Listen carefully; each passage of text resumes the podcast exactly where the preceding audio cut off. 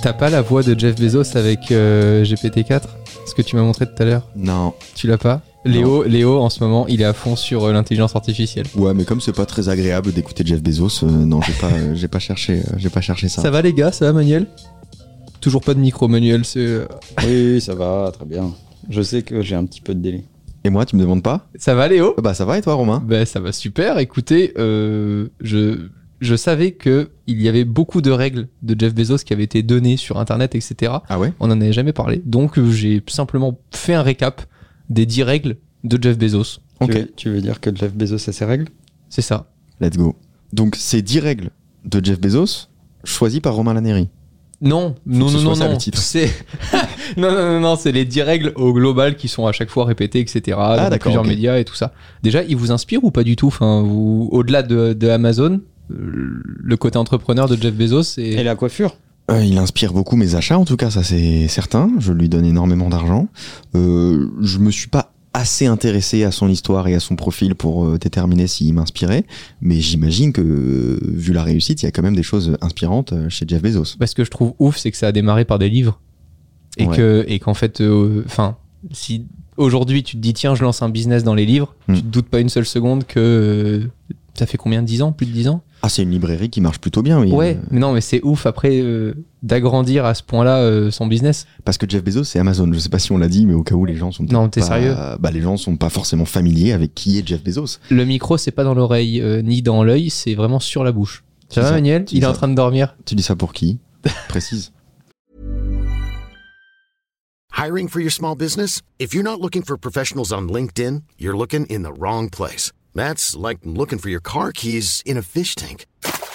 LinkedIn helps you hire professionals you can't find anywhere else, even those who aren't actively searching for a new job but might be open to the perfect role. In a given month, over 70% of LinkedIn users don't even visit other leading job sites. So start looking in the right place. With LinkedIn, you can hire professionals like a professional. Post your free job on linkedin.com/people today. Première règle. Ne pas avoir de regrets. Alors, vous allez voir que on sera pas forcément tous d'accord à chaque fois sur ces règles-là, et c'est ça qui est intéressant. En affaires, vous devez être capable d'aller de l'avant sans regarder en arrière. Tout le monde a des regrets, cela ne fait aucun doute. Pour réussir, un individu doit être capable d'aller de l'avant et de ne pas laisser ses pensées gâcher les opportunités qui peuvent l'aider à atteindre ses objectifs. Le retour en arrière est une chose que l'on peut faire lorsqu'on atteint son objectif ou que l'on a fini d'aller de l'avant si un tel jour arrive. D'ici là, les regrets ne doivent pas faire partie de l'équation. Je suis complètement d'accord, que ce soit dans le business ou surtout moi je le vois dans la créativité. Quand je fais des choix qui n'ont pas marché, je regrette jamais parce que je considère que j'ai appris une leçon. J'ai appris et j'ai compris que ce truc-là ne marchait pas, donc il faut pas que je le refasse à l'avenir. Mais si je l'avais pas fait là, je l'aurais fait une prochaine fois. Donc je regrette jamais d'avoir fait un choix. Je me dis bon bah ok, ça a pas marché, je sais pourquoi, j'ai identifié le problème, la prochaine fois je fais autrement. Je pense qu'il faut pas avoir de regrets quand ce que vous entreprenez fait partie de vos objectifs. Mais j'aime pas le côté ne pas avoir de regrets en mode je dis oui à tout parce que peut-être que cette opportunité ne se reproduira pas, etc. Si ça fait pas partie de tes objectifs ou si c'est pas ce que tu dois faire en ce moment, ben dire non, c'est pas regrettable en fait. C'est juste que tu dois concentrer aussi ton énergie sur quelque chose que tu as choisi. Donc je suis ok quand ça fait partie de tes objectifs et je suis pas ok pour les gens qui me disent ah mais tu vas regretter de ne pas avoir fait ce choix, tu ne sais pas ce que tu loupes, etc. Bah si, au contraire, je sais ce que je loupe parce que je sais ce sur quoi je veux travailler en fait. Et que ça fait pas partie justement de tes objectifs, tu vois. Bah après, le meilleur moyen de pas avoir de regrets, c'est de bien réfléchir avant de donner une réponse. Ça, on n'a pas... Manuel, toi, je sais que tu passes beaucoup de temps sur des tout petits détails et très peu de temps sur des grosses décisions. En général, des décisions que les gens pourraient trouver importantes, Manuel se dit, bah non, en fait... catégorie positive, catégorie négative, il y a plus de négatives, ça dégage. Alors que sur tout plein de petits détails de merde que d'autres ne voient jamais, Manuel va s'y arrêter pendant des jours. C'est vrai. Donc t'as pas de regret quand tu prends des décisions un peu drastiques mais que beaucoup considéreraient comme trop rapides? Non, parce que quand tu prends des décisions sur des gros sujets, tu n'auras pas l'impact plein et entier tout de suite. Donc tu peux prendre la décision très vite, puis tu vois ce que ça fait, tu vois ce que ça provoque. Puis au bout de 10 mètres, tu vois si ça va dans le bon sens ou pas. Donc ça sert à rien d'y réfléchir pendant très longtemps. Parce que de toute façon, tu vas réajuster cette décision plein de fois. Donc les décisions les plus catégorisées de lourdes ou conséquentes, tu peux les prendre vite. Et le regret, c'est un état qui ne sert à rien en fait, il a aucune finalité. Tu peux regretter quelque chose l'espace de 10 secondes, t'acceptes, voilà, bah, j'aurais dû faire autrement. Derrière, que ça perdure, ça n'a vraiment aucun intérêt. Je voulais retrouver la ref, je l'ai plus, je sais plus de qui c'était, qui disait quand tu prends une grosse décision, il n'y a qu'une seule question que tu dois te poser, c'est est-ce que quand j'ouvre cette porte et que je rentre pour prendre cette décision-là, je peux repartir, ou est-ce que quand je veux repartir, la porte sera fermée et cette décision ne pourra plus être changée, ou en tout cas très difficilement. Et c'est une façon que d'envisager à chaque fois les choses pour te dire, bah en fait, justement, observe le résultat, comme tu dis, Manuel, et à la fin, si c'est une décision sur laquelle tu as toujours une porte ouverte, bah, tu pourras revenir dessus, peut-être avec plus ou moins d'énergie, mais tu n'as pas besoin de te prendre plus que ça à la tête, en fait. Ouais. Il y a assez peu de décisions pour lesquelles tu ne peux pas faire machine arrière. C'est assez rare, en fait. Pourtant, les gens se triturent pour tout, quoi. Beaucoup pensent que c'est des questions de vie ou de mort. Etc. Ah ouais. Et il faut se détendre, hein. Enfin, on sauve pas des vies. Hein. Il y a une expression, c'est que du business. Mais c'est vrai qu'à un moment donné, réponds plus à tes emails, tu verras que ils les enverront à d'autres. Hein. Ils régleront ces problèmes sans toi. Hein. C'est ça. Qu'un chirurgien se pose une question et plutôt la bonne réponse du premier coup, c'est rassurant. En fait. Mais enfin, dans le business. Tu passes ta vie à te tromper, à ajuster, à réajuster, etc. etc. La vraie question, c'est quel est l'impact de cette décision ? Ouais. Ça n'a aucun rapport avec la difficulté à prendre cette décision. Et il ne faut surtout pas que la peur d'avoir des regrets t'empêche de tester les choses. Parce qu'à ce moment-là, c'est dramatique. Tu vas faire que des trucs que tu es habitué à faire et tu ne vas jamais progresser. Bon, en tout cas, c'est la première règle de Jeff. Je sais que vous rigolez à chaque fois que je l'appelle par son prénom. La deuxième. En fait, il s'appelle Jean-François, mais il n'assume pas, le gars. Jean-François Bezos. Suivez votre cœur et non votre tête. Ça va m'intéresser d'avoir votre avis là-dessus. Trop souvent, votre tête vous dira qu'il faut être prudent et que vous devez agir de manière à assurer votre sécurité. Votre cœur vous dira de foncer plus souvent, se fiant davantage à l'instinct qu'à l'expérience pour prendre la vie en main et faire ce qui est nécessaire. Pour trouver un juste équilibre entre les deux, il est souvent préférable de diriger avec le cœur et de permettre à la tête de fonctionner comme elle l'entend en s'adaptant et en évoluant dans un environnement en perpétuel changement. Je suis à moitié d'accord. Je crois qu'il faut faire les deux. D'abord, tu laisses parler ton cœur.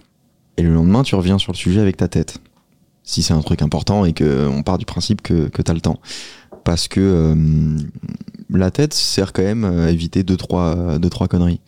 Donc je pense qu'il faut laisser parler son cœur à chaud et revenir avec sa tête à froid. Et le lendemain, lui dire de fermer sa gueule. Ouais, surtout.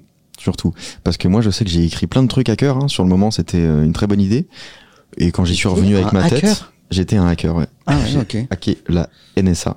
C'est moi, Edward Snowden, mais il faut pas le dire. D'accord. J'espère que personne n'écoute cet épisode. Personne. Jamais.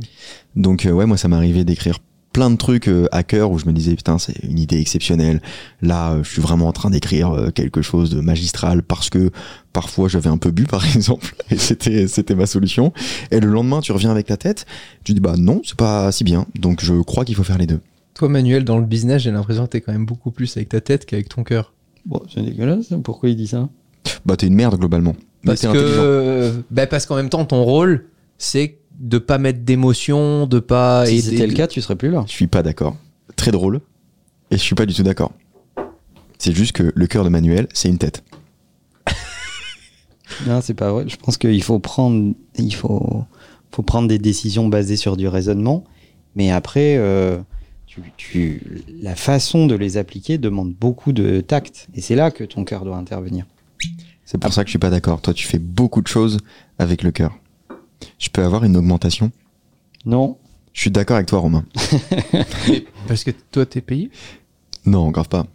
Ok, non, c'est juste avec le jus de pomme. Ouais, ok. Non, je pense que en fait, il faut essayer de driver ces décisions par des faits, en fait, Et après, c'est leur mise en application qui demande effectivement du tact, de l'humanité, etc. Mais ça change rien à la décision elle-même. Et je crois que les entrepreneurs qui font tout avec le cœur sont pas tellement des entrepreneurs, ou alors en tout cas de mauvais entrepreneurs, parce qu'au bout d'un moment, tu peux pas tout faire avec le cœur, c'est pas possible. Yep. Là, il faut être un minimum cartésien, parce que sinon c'est une famille. Je peux sortir le bingo ? Vas-y. Je pense par exemple qu'Elon Musk fait presque tout avec le cœur, qu'il réfléchit pas du tout, et après son board lui dit « T'es bien mignon, tu commences à nous casser les couilles, ça coûte trop cher, ça on va pas le faire, ça rapporte pas d'argent », mais le mec est basé sur un sentiment de « Tiens, c'est marrant, j'ai envie de faire ça ». Il faut voir l'état du cœur d'Elon Musk. Ouais. C'est inexistant. Alors, quand je dis cœur, je dis pas forcément émotion, empathie, etc. Hein. Je dis juste qu'il s'écoute lui en tant que gamin, quoi. Tu vois ce que je veux dire ? Ce que dit la règle que tu as énoncée, ce que dit Jeff Bezos dans cette règle, c'est qu'il faut écouter son instinct. Ouais. Okay. Je pense qu'il faut pas se tromper sur l'histoire du cœur ou pas, etc. Il dit il y a des décisions que tu prends avec du raisonnement, mais c'est pas pour autant qu'il ne faut pas écouter son instinct. Mmh.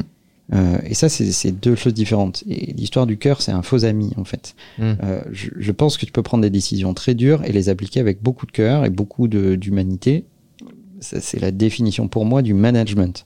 Donc, le management, c'est ne pas dévier de la bonne décision, mais l'appliquer avec beaucoup de tact. Pour moi, c'est une bonne définition du management. Mmh. Je la tiens de Margaret Thatcher. Après, ce que dit Bezos dans cette règle, c'est qu'il ne faut pas oublier de suivre son instinct. Et il y a des feelings, il y a des idées dont on n'a pas la preuve tangible que ça va être des bonnes idées. Ouais. Et pour autant, ton instinct te dit que c'est la voie qu'il faut suivre. Pourquoi il dit ça ? Parce que Amazon n'a pas rapporté d'argent pendant plus de 10 ans. Et tous les mecs disaient « ça marchera pas, ça marchera pas, ça marchera pas ». Mais il a suivi son instinct. Son instinct, c'était que la supply chain ne marchait pas et qu'il fallait inventer une autre supply chain, que le e-commerce pouvait être différent, que la satisfaction du client à tout prix, c'était un truc très très important, qu'il allait pouvoir hacker le monde du transport de produits au point de créer une compagnie aérienne qui lui est propre et qui transporte les colis Amazon, en fait, etc., etc. Ça, il n'en avait pas la preuve que ça allait marcher. Mais c'était son instinct. Et il se trouve qu'à la fin, il a raison. Mais il y a plein de gens qui ont des instincts et à la fin, ils ont tort. Mais c'est la vie, c'est comme ça. C'est pour ça qu'un business échoue. Je pense que tu as raison. L'instinct, c'est plus juste que le cœur. Et à ce moment-là, je crois qu'il faut toujours le suivre. Bah, toute proportion gardée, mais tous les trois, on est là grâce à notre instinct. Je veux dire, quand on a démarré... Quoi ? Regarde où ça nous mène. Quand on a démarré, expliquer aux autres pourquoi on le faisait, c'est comme ça et pas autrement, quoi. Il n'y avait aucune raison... moi, ça m'a jamais préoccupé. Hein. Ah, moi, je n'ai jamais été préoccupé à l'idée que les autres comprennent ce que je faisais. J'ai été beaucoup plus préoccupé à l'idée de démontrer que ça allait marcher. Mm. Mais que les autres comprennent, sincèrement, c'est complètement accessoire pour moi. Si tu suis pas ton instinct, de toute façon, au maximum, tu pourras être deuxième. Tu peux pas être un précurseur. Parce que ça veut dire que tu fais que des trucs dont tu as la preuve que ça marche. Donc t'es déjà trop tard. Troisième ? Il y en a combien ? 10. Ah. 27. Septième ? Investir davantage dans le produit que dans le marketing. Plus vous investissez dans votre produit, plus il devient désirable. Vous voulez que vos clients reviennent parce que votre marchandise est de première qualité et non pas parce que vos publicités le sont. La publicité ne vaut que ce que vaut la marchandise qu'elle promeut, ce qui signifie que si vous vendez à quelqu'un un produit qui est censé être absolument génial et qui s'avère être un flop, votre entreprise ne va pas durer très longtemps. Si vous investissez davantage dans le produit pour vous assurer qu'il vaut la peine d'être acheté, vous attirerez toujours plus de clients. Ça, je crois que ça tombe sous le sens. Ah mais pourtant, on est dans une ère où tu prends n'importe quel produit et ce qui compte, c'est la pub TikTok. Hein. Du dropshipping. C'est tout. Mais je crois que les gens qui nous écoutent sont assez intelligents pour l'avoir compris. Ou alors qu'ils s'arrêtent de nous écouter. Alors moi, je vais faire référence à une catégorie sur la mode, le vêtement, etc., etc. Tu vois tout un tas de marques se lancer. Mm. On les voit sur TikTok, on les voit sur Insta, etc., etc. Ils n'investissent pas un cachou sur le produit. Tu prends les étiquettes, c'est du made in Bangladesh, made in China, etc., etc. Ils te posent 3 prints à la mode dessus en sérigraphie. ils te vendent ça, à un prix exorbitant d'ailleurs, pour la réalité de ce que c'est. Par contre, il faut tout en marketing. C'est-à-dire que ils vont cibler des tonnes d'influenceurs, ils vont faire des soirées, ils vont jeter leurs fringues dans Paris, ils vont faire des meet-up, ils vont filmer tout ça, etc., etc. On a l'impression que c'est hyper hype, et dans le fond du fond, bah, il n'y a rien. Et en général, ça ne dure pas très longtemps. Choisissez un bon nom. De nombreux clients veulent quelque chose qui leur saute aux yeux et attire leur attention. Un nom terne n'attirera pas beaucoup de consommateurs et servira probablement à pousser votre produit dans un coin sombre du marché de la vente au détail où peu de consommateurs, voire aucun, ne s'intéressent jamais. Pour donner du piquant à votre entreprise, vous devez choisir un nom qui suscitera l'émerveillement et l'intérêt de vos clients et les incitera à découvrir ce que vous avez à vendre. S'ils se fient suffisamment à votre nom pour y jeter un coup d'œil, vous avez peut-être une chance. Qui est facile à retenir surtout. Moi, j'ai l'impression que le nom est facile à retenir une fois qu'il est connu. J'ai l'impression que n'importe quel nom que personne connaît, c'est nul. J'ai pas l'impression que tu peux te poser une question en te disant « Là, je tiens un bon truc ». Mais c'est pour ça que je dis ça, c'est qu'en général, les noms qu'on connaît et qu'on retient sont hyper simples. Il y a des trucs qui sont très connus et que tu retiens pas pour autant parce que c'est trop complexe. Des trucs comme Amazon, c'est pas forcément une bonne idée à la base. Finalement, ça devient connu et ça te semble être un coup de génie. Donc c'est un peu difficile. Mais vous pouvez demander à ChatGPT des idées de noms pour votre entreprise. Je pense que c'est une bonne idée. Comment te sont venus les noms des entreprises, soit dans lesquelles tu as collaboré, soit que tu as créé de toutes pièces, Manuel ? Par exemple, Pornhub, comment tu l'as eu ? Non, mais je réfléchissais à des noms de boîtes, effectivement. Moi, j'ai pas de... Enfin, je n'ai pas d'idée là-dessus, en fait. Tu peux nous raconter l'histoire du nom de Imaquina et Influx ? Je pourrais, mais je ne vais pas le faire. T'as pas envie ? Génial, merci. J'aurais essayé. Hein. Mais... je trouve surtout qu'il faut que ça ait du sens. Il faut que tu sois en capacité d'expliquer le sens qui se cache derrière ce nom à tes clients, tes prospects, ton écosystème, etc. Et après, la notoriété ou ton succès fera que les gens vont le mémoriser. Mais enfin, à la base, Yahoo, Google, c'est pas les noms les plus simples. Hein. C'est vrai que Google, c'est terrible. Ah ouais. Et l'histoire est à chier en plus. Je la connais pas. Je la connais pas par cœur, donc je vais pas la raconter, mais l'histoire est à chier. Vous êtes vraiment des merdes, hein, aujourd'hui. Donc, on n'aura rien. Tu vois, t'es là. Tu dis, ok. Bon, ok. Mais après, il se trouve que le produit est top et que les gens finissent par se souvenir du. Hiring for your small business? If you're not looking for professionals on LinkedIn, you're looking in the wrong place. That's like looking for your car keys in a fish tank. LinkedIn helps you hire professionals you can't find anywhere else, even those who aren't actively searching for a new job but might be open to the perfect role. In a given month, over 70% of LinkedIn users don't even visit other leading job sites. So start looking in the right place. With LinkedIn, you can hire professionals like a professional. Post your free job on linkedin.com/people today. Défendez quelque chose. Votre parole compte beaucoup dans la conduite de vos affaires et si vous êtes capable de la défendre, les clients se rallieront à vous pour vous confier leurs affaires. Une entreprise qui ne peut ou ne veut pas se prévaloir de ses propres garanties est vouée à l'obscurité. Ben, je pense que ce point-là, Léo, ouais, c'est ce que tu fais dans chaque vidéo. Okay. C'est comment est-ce que je vais aider ou à quelles questions je réponds en faisant cette vidéo pour les gens qui me suivent. Ils repartent avec quoi ? Qu'est-ce que je défends en fait ? Au-delà de vouloir faire une vidéo YouTube, de la monétiser et que ça soit mon métier, c'est quoi l'histoire quoi ? Qu'est-ce que je défends ? Ça c'est une certitude. Tout, mais pas que dans le business, hein, dans la vie, tout doit répondre à une problématique. Le fait d'être en couple, ça répond à peut-être la solitude. Le fait de voir des potes, ça répond à l'ennui. Le fait de vendre un produit, ça répond également à une problématique, à un manque, ça comble quelque chose. Le fait d'écouter TechOut, par exemple ? Le fait d'écouter TechOut, ça répond à peut-être à un manque de connaissances ou simplement c'est un divertissement, j'en sais rien, mais tout dans la vie répond à une demande, à une problématique ou à un manque. Donc tu dois connaître cette problématique, tu dois connaître ta solution et à quoi elle répond pour pouvoir vendre quelque chose. Prochain point, se concentrer sur le client. Vous avez le produit, vous avez l'entreprise, maintenant concentrez-vous sur l'élément le plus important qui fera fonctionner cette entreprise, le client. Soyez attentif à ses besoins, écoutez ou lisez ses commentaires et tenez compte de ses attentes. S'ils ont de bons commentaires qui peuvent être utilisés pour améliorer votre entreprise, alors n'hésitez pas à les prendre et à les remercier. L'entreprise qui ignore ses clients tout en se concentrant sur ses profits n'est pas loyale et n'est donc pas aussi fiable pour le client. Tiens Manuel, ça t'est souvent arrivé que des clients te fassent un retour négatif ? Tu Romain, oui. Et sinon ? Sinon, non. Mais ça t'est arrivé quand même ? Non, jamais. Ça concerne que Romain. D'accord. Ah ouais. Quand il y en a un qui doit... C'est... Et pourquoi tu veux pas le virer ?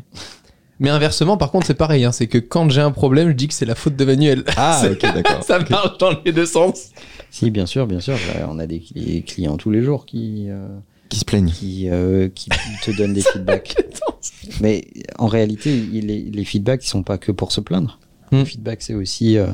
des fois, ils sont contenus dans des micro-détails. Mais ils te donnent une info. Si tu sais la lire, il y a un truc d'amélioration possible. Ouais. C'est toujours un peu glissé dans un mail. Ouais, dans un mail. Ou... Je peux donner un exemple très concret dans notre industrie. Pendant longtemps, quand on a terminé une campagne avec un client, on envoyait un rapport pour avoir des chiffres sur la campagne, est-ce qu'elle a marché ou pas, etc., pour aider le client. Et on le faisait qu'une seule fois avec un fichier PDF. Ok. Et il y a quelques clients qui nous ont dit, on aimerait quand même bien suivre en temps réel les publications qui ont été postées, les chiffres, etc. On a juste remplacé un fichier PDF par un Google Sheet. Juste par ce feedback client-là, On a réglé une petite frustration qui était que je vois pas vraiment la campagne évoluer si elle dure plusieurs mois. Mais c'est hyper important parce que sinon, tu t'en rends pas compte en fait, du moment que t'as pas ce feedback. Et tu réagis toujours bien au retour ou il y en a que t'écoutes pas ? Comment tu fais le tri ? Y a des retours qui font du sens pour eux mais pas pour nous. Ok. Des fois, l'intérêt n'est pas toujours convergent. C'est-à-dire, je comprends leur intérêt, mais on est dans un cas particulier qui ne les intéresse que eux. Et en fait, la plus grande des difficultés, c'est de trier parmi l'ensemble des feedbacks ce qui a un intérêt pour la majorité de tes clients. Or, ton client ne regarde que sa position à lui de client.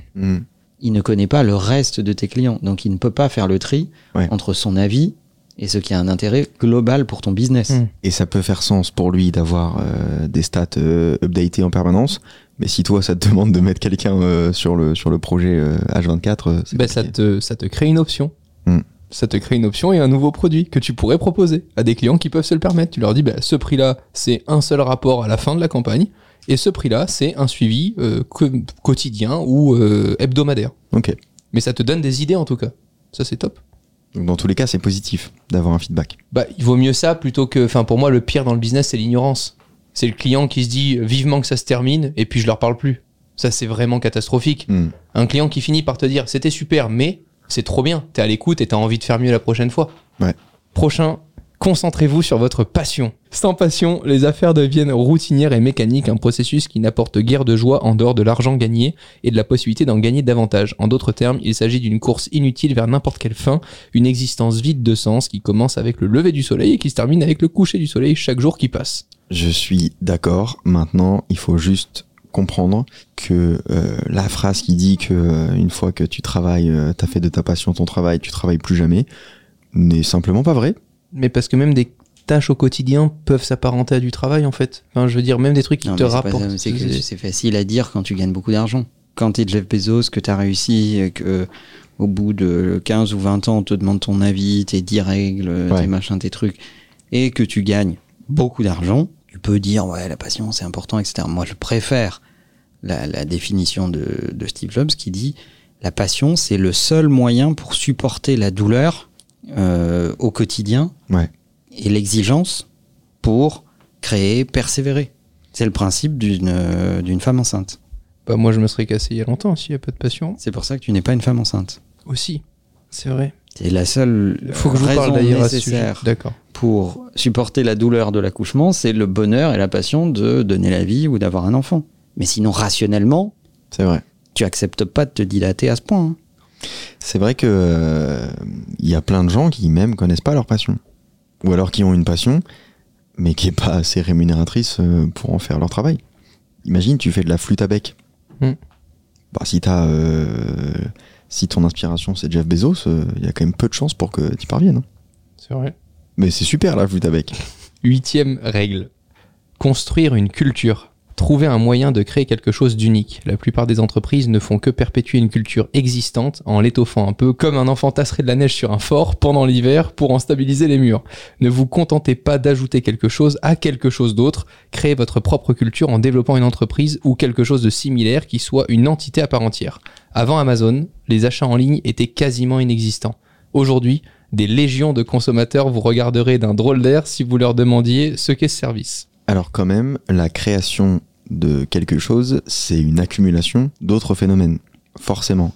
Rien n'est une pure invention. Donc, tu assembles forcément des phénomènes qui sont déjà existants, que tu as déjà observés, des pensées que tu as déjà eues avec des inspirations existantes, et ça donne une nouvelle culture. Mais il faut quand même que tu t'inspires de trucs qui existent déjà, puisque rien n'est véritablement nouveau. Je pense que ce qu'il veut dire par là, et on en côtoie quand même pas mal, d'entreprises qui viennent et qui te disent « Ah, alors nous, je te donne un exemple, on est une app de rencontre, mais contrairement aux autres, nous, il n'y a pas le swipe.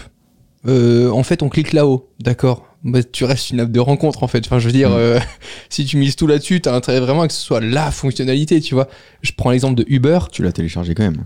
La différence entre les taxis et Uber à l'époque, quand Uber arrive, c'est qu'un taxi, bah, soit tu devais lever la main pendant 10 minutes avant qu'il arrive et t'en avais pas, mais vraiment un chauffeur qui arrivait en moins de 2 minutes juste en bas de chez toi, ça n'existait pas. Mais ils ont répondu à un point, effectivement, comme tu le dis, de frustration. Il faut juste parfois ouvrir les yeux et se dire, mais en fait, pourquoi ce truc-là, personne ne l'a réglé? C'est ce que Manuel adore faire d'ailleurs. Bah, en fait, tu es quel fruit, Romain? En fait, on se rend compte que les plus grands services ont été inventés par leurs créateurs pour eux-mêmes. Uber, c'est un super exemple. C'est un gars, c'était à Paris d'ailleurs, je crois. À la conférence Le Web. Qui est arrivé à l'aéroport et qui a dit, mais en fait, les taxis parisiens, c'est un enfer. Donc, je vais créer Uber. Mais ça revient sur la passion. C'est des mecs qui ont créé à la base. Dyson, c'est pareil. C'est des mecs qui ont créé à la base un produit pour eux-mêmes. En fait, c'est des gens qui sont passionnés à l'idée de résoudre un problème. C'est des gens qui voient un problème là où des tonnes d'autres personnes ne voient pas de problème. Quand tu te dis, bon, je vais jeter un aspirateur, c'est normal d'acheter des sacs et de les vider et de racheter des sacs et d'être dans cette économie circulaire, etc. Puis au bout d'un moment, que mon aspirateur aspire plus vraiment, et puis que ceci, et puis que cela, et que tu es habitué à ça, et que tu adores ce statu quo-là, et que, enfin, c'est pas que tu l'adores, mais c'est que tu ne le remets pas en cause, tu vois pas de problème. Et puis quand t'es James Dyson, tu te dis, bah, là, à mon avis, il y a un problème. Et je vais mettre toute la passion qui est la mienne pour le résoudre. Je nuancerai juste, parce que je crois que les gens voient le problème, mais que les inventeurs et les entrepreneurs ont une faible tolérance au problème. Il y en a plein à qui ça va, hein, très bien, hein. Sinon, ils n'utiliseraient pas Windows. Ah, ça c'est vrai. Mais il y a des gens qui ont encore une autre maladie. Mais je pense que les inventeurs et les entrepreneurs ont une tolérance au problème tellement faible que ça devient une passion que de le régler. C'est rigolo parce que c'est semblable à tout ce qu'on a vécu, enfin tous les trois. Le fait, par exemple, d'être représenté avec Léo au tout début par des agences qui s'occupaient plus des marques et des clients que des créateurs, ça nous a frustrés pendant des années. On s'est dit, mais putain, pourquoi il n'y a pas vraiment une équipe qui s'occupe que des créateurs ? Genre comme dans le cinéma, comme dans la musique, mais vraiment les marques c'est add-on en fait, c'est vraiment si ça les aide à un moment donné tant mieux, elles sont là, mais si elles sont pas là, nous on veut quoi qu'il en soit aider la création de contenu, le fait de faire développer un profil, etc. Ah bah nous on en a vu des problèmes. Avant-dernier Manuel. Tous les problèmes ne se concentrent pas à Levallois-Perret. Non, mais une bonne partie quand même. Des produits haut de gamme vendus à des prix non haut de gamme. La plupart des gens seraient stupéfaits de voir à quel point la production de leurs articles préférés est peu coûteuse. Certains articles sont particulièrement coûteux en raison du processus de fabrication qu'ils requièrent. Mais en moyenne, de nombreux autres produits sont fabriqués à un prix relativement bas et sont ensuite vendus par des détaillants avec une marge importante qui permet de réaliser des bénéfices considérables. Amazon travaille avec un grand nombre de détaillants pour fournir les meilleurs produits disponibles à des prix souvent bien inférieurs à ceux des détaillants moyens. Ouais, bah là, il fait de la com, hein. C'est facile à dire quand t'es Amazon, c'est moins facile à dire quand t'es un libraire. Bah, c'est surtout que sa position dans la food chain, c'est de désintermédier. Ah bah. Ce que fait Amazon, c'est que il essaye de raccourcir le chemin entre le mec qui produit le produit et le mec qui le vend. Il enlève plein d'intermédiaires. Donc, c'est leur positionnement sur la marketplace, sur le fait que tu fabriques des produits, tu peux aller les proposer dans l'inventaire Amazon, tu peux bénéficier de l'audience Amazon et tu peux vendre avec le moins d'intermédiaires possible. T'es pas obligé de payer un distributeur, un représentant local, je sais pas quoi, et tout un tas d'intermédiaires. Donc, je suis d'accord avec Léo, là il fait de la com. Mais sur le merch. Il n'empêche que dans le fond c'est vrai. C'est-à-dire quand tu achètes un produit aujourd'hui, la réalité c'est que le prix que tu payes ne revient pas à celui qui le fabrique. Il y a tout un tas d'autres intermédiaires entre les deux. Ouais. Et si tu enlèves des intermédiaires, tu arrives à avoir un prix plus compétitif, c'est ou clair. Une meilleure marge. Ouais, c'est clair. c'est certain. Si tu vas directement à la ferme, tu vas payer tes œufs moins cher. Maintenant, ça t'arrange quand même qu'il y ait des grandes surfaces pour aller acheter tes œufs. Alors, d'après les derniers sondages de Capital, puisque j'aime bien toutes les émissions comme ça, le fait d'acheter en très gros, parfois, permet quand même d'avoir des prix pour le consommateur qui sont inférieurs pour le même produit que tirer justement acheter à la ferme, même à la ferme, parce que le producteur va en faire je sais pas combien de centaines, versus le distributeur qui va en acheter 10 000, tu vois. Ouais, mais c'est relou d'en avoir 10 000 chez soi. Mais, alors d'une part, et d'autre part, quand t'achètes en très grosse quantité, l'acheteur met de la pression sur le producteur en lui disant « je vais négocier mon prix d'achat parce que je t'achète tout le volume ». Le producteur a la garantie d'avoir tout vendu, et ça ne l'incite pas du coup à faire de la qualité. Ouais, je vais vous raconter une anecdote. Oh, on peut mettre, Thomas, la petite musique anecdote de Manuel sur du beurre.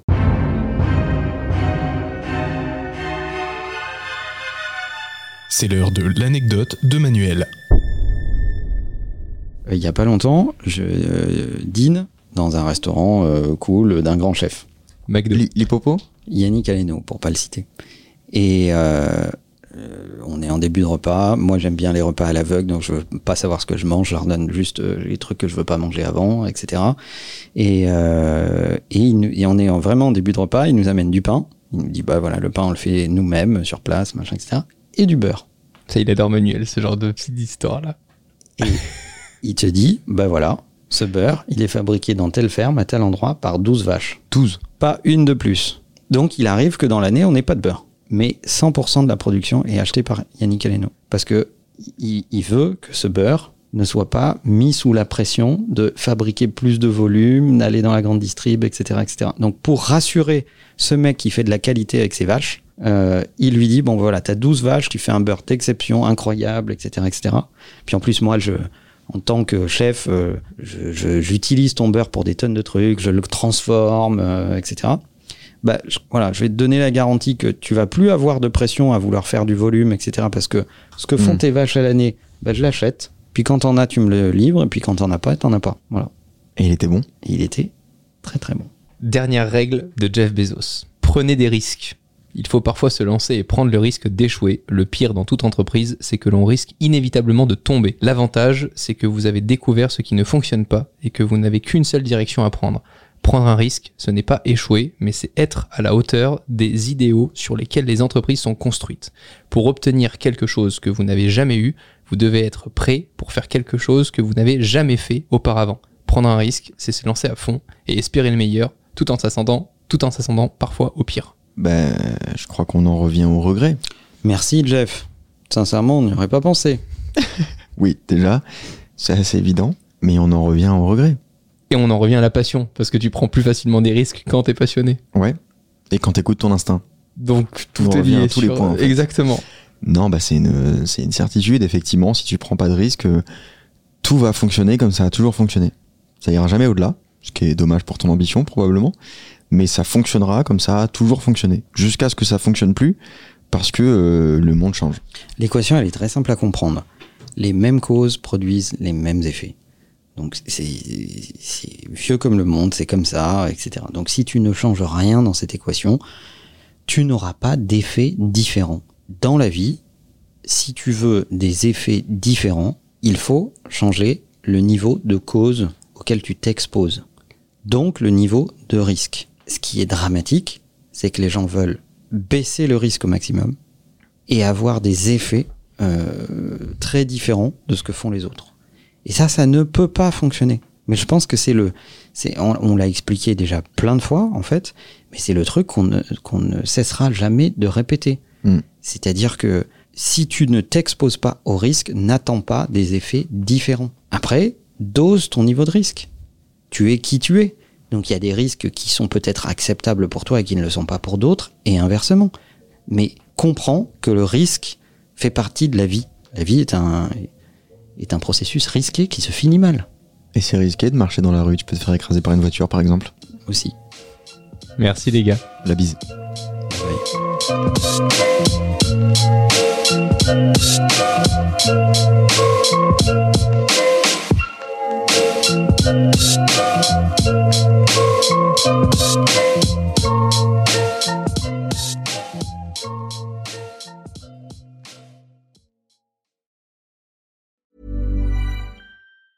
Hey, it's Danny Pellegrino from Everything Iconic. Ready to upgrade your style game without blowing your budget? Check out Quince. They've got all the good stuff, shirts and polos, activewear and fine leather goods, all at 50 to 80% less than other high-end brands. And the best part? They're all about safe, ethical and responsible manufacturing. Get that luxury vibe without the luxury price tag. Hit up quince.com/upgrade for free shipping and 365-day returns on your next order. That's quince.com/upgrade.